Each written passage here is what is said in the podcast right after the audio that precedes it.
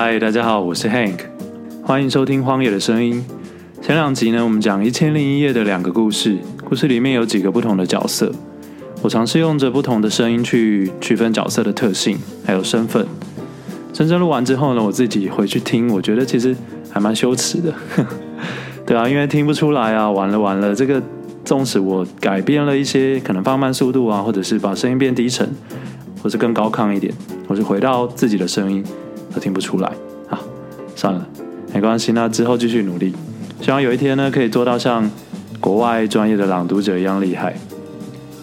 然后呢，这边有个新消息要告诉大家，就是这个频道终于有自己的 IG 的专业，大家可以上 IG 去搜寻 Wild Voice 点 Audiobook，就可以找到我们。里面会不定期的发布关于这个频道内容相关的更新的资讯，也欢迎听众在 IG 上面去跟我们互动。还有，还有，还有，就是新消息不会只有一个，我们现在也有 Medium 的专业了。专业网址上 Medium 去搜寻《荒野的声音》，也可以找到我们。在 Medium 上面，我们会提供什么样的内容？相信大家应该好奇。那 Medium 要写什么？IG 也要放什么？主要有两个方向。第一个呢，是我们会提供朗读内容的一些有趣小知识，还有加上每一集出现角色的声音设定。为什么会想要使用这样的声音呢？来朗读去诠释这个角色。第二个。就是我们也会在 Medium 上面放所谓的读书心得，还有书籍推荐。那目前 IG 跟 Medium 这两个平台的内容还在努力中，大家上去应该还看不到有提供什么有用的知识啊等等的。不过如果未来有兴趣想收到更多内容分享的话呢，欢迎把订阅按起来。上一集的最后，我们讲到了国王为了寻找四色鱼的秘密。而前往神秘的湖边，在半夜溜出营帐，跋山涉水，走到了神秘的黑石宫殿，并且在里面遇到了一位下半身被变成石头的王子。今天呢，我们接续上一集的进度，继续讲下去，来到了年轻人的遭遇这一章节的故事。我的父亲叫哈姆尔德，他曾经是这个叫做黑岛王国的国王。他去世之后，由我继承了这个国家的王位，成了年轻的国王，并且娶了我叔父的女儿作为王后。婚姻之后的五年时光里，我们相处融洽，幸福的过着平安的日子。然而有一天，王后去淋浴的时候，我一个人在宫殿里面闭目养神。有两个宫女以为我睡着了。便窃窃私语地聊着天。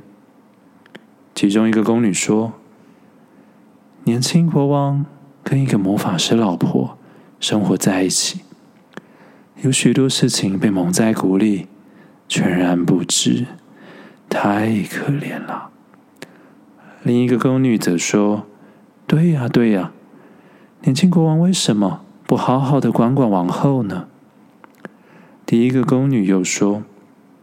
王后每天都把催眠的药剂放在晚餐的酒里，让年轻国王喝下。等待年轻国王昏迷之后，便梳妆打扮出门玩乐。清晨时分才回到宫殿里，装作什么事情都没发生。听了宫女的话，我感到相当气愤。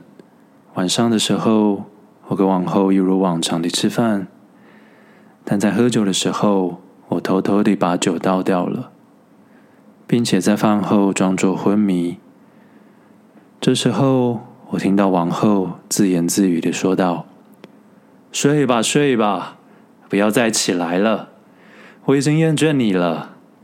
愿阿拉早点收走你的灵魂，永远的离去吧。”随后，他精心打扮，拿着我的宝剑出去了。我偷偷跟在他后面。他来到了城门之下，念起了咒语：“城门打开吧，我要去见我所爱之人。城门打开吧。”城门打开了，他走到一群土丘之中的一座堡垒，那里面住着一个双唇合成一条线的奴隶，他就是来见那个奴隶的。那个奴隶躺在甘蔗叶上，全身肮脏。我的妻子对那个奴隶毕恭毕敬的，任奴隶责骂。那个奴隶对他严声斥责，威胁他在晚来的时候便不想要他了。他还讨好奴隶说：“要不是考虑到您的安全，我早就毁灭这个城市了。”看到这样的情景，我气得浑身发抖啊！唉，此时我的妻子竟然在那个奴隶身边恳求他的饶恕。听到这个奴隶答应饶恕他之后，他竟然愉悦了起来。并且还很愉悦地吃下了奴隶施舍给他所剩下的食物呢。我终于明白了，自己的妻子竟然是这样子的一个人。我趁着黑暗溜进了屋子，在他背对我的时候，我抽出了宝剑，一下子的砍在了奴隶的脖子上，他被我砍成了重伤，一个劲的在喘气着。我以为他活不了了，妻子并不知道是我砍杀了那个奴隶。我趁机逃走，扔下了宝剑，快速的跑回了宫殿，重新躺下，装作我还在熟睡着。清晨，我的妻子照惯例叫醒了我，但是她穿着一身丧服，说道：“国王，不要责备我。”我母亲病逝，父亲战死沙场，两个兄弟也死得凄惨。如此悲惨的遭遇，我应该守个孝道吧？我也只能平静地告诉他，想做就去做吧。于是呢，他每天都悲伤着，守着孝道。一年后的一天，他说。要在宫中修建一座像陵墓那样的圆顶屋，叫做哀悼室，想一个人在里面守着孝道，我又同意了。后来他修好了哀悼室之后，便把那个奴隶搬进去养病。那个奴隶已经变成了一个无法自主行动的人，无法说话，只能喝一些流质的东西。可是我的妻子竟然不辞辛劳地服侍着他，我也没有追究他，就这样又过了一年。有一次，我找机会进了哀悼室，发现他还在那里碎碎念着：“我心中的花朵啊，跟我说说心里的话吧，我的主人啊，我好久好久都没有听到你的声音了。”怎么都不回答我的话呢？他对那个奴隶的感情，让我由嫉妒转为愤怒。我拿着宝剑，打算杀死那个奴隶。他站起来说道：“原来是你毁了我的情人，让他变成这副模样。我也要让你受罪，让你生不如死。”随后，他念起了咒语。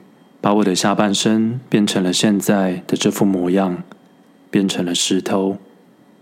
从此以后，我站不起来，也躺不下去。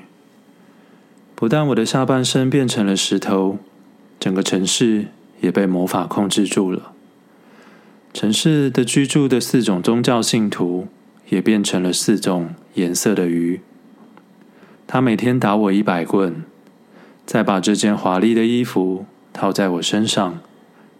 讲到这边，我们已经讲完了年轻人的遭遇的这个章节，来到了最后的一个部分，最后一章魔法城解禁。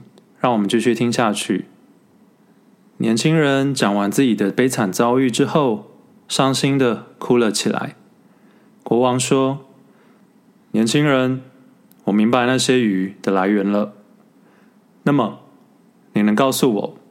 你的妻子和受伤的奴隶在哪里吗？奴隶在哀悼室里，我的妻子则住在隔壁的大厅里。他每天日出时会过来打我一百棍，然后去哀悼室侍奉奴隶，天亮后就回来了。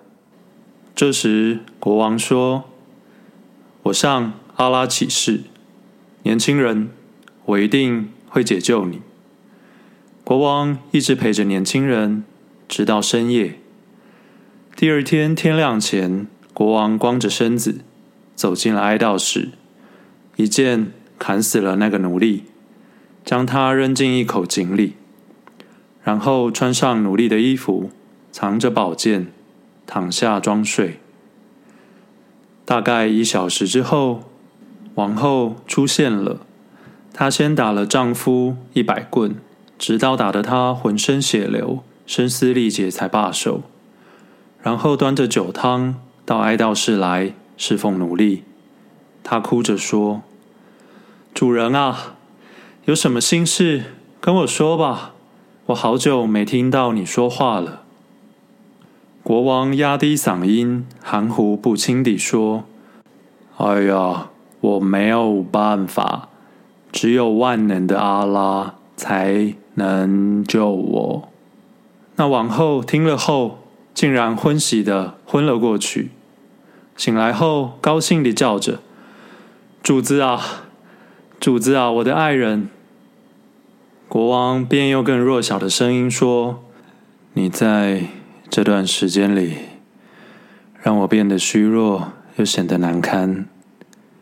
那个年轻国王每日的哀嚎声，让我难以入睡。每天身体越来越虚弱，这样下去不是办法。你还是把他放走吧。王后听了之后说道：“既然你同意，我就饶恕他吧。”他马上走出去，念着咒语，把酒水洒在年轻人身上。年轻的国王便恢复了健康。他说：“赶快滚！再让我看到你，就杀了你。”年轻人走后，他又来到了哀悼室，说：“我的主子，我们出去吧。我看到你健康，实在感到无比的快乐啊。”这时候，国王又机智地说：“你这讨厌的家伙，这不是医治我的根本方法。这个国家的人还在受苦，他们夜晚会向阿拉祈祷，来诅咒我，让我永远好不起来。我怎么能恢复呢？赶紧先去解救他们，释放他们吧。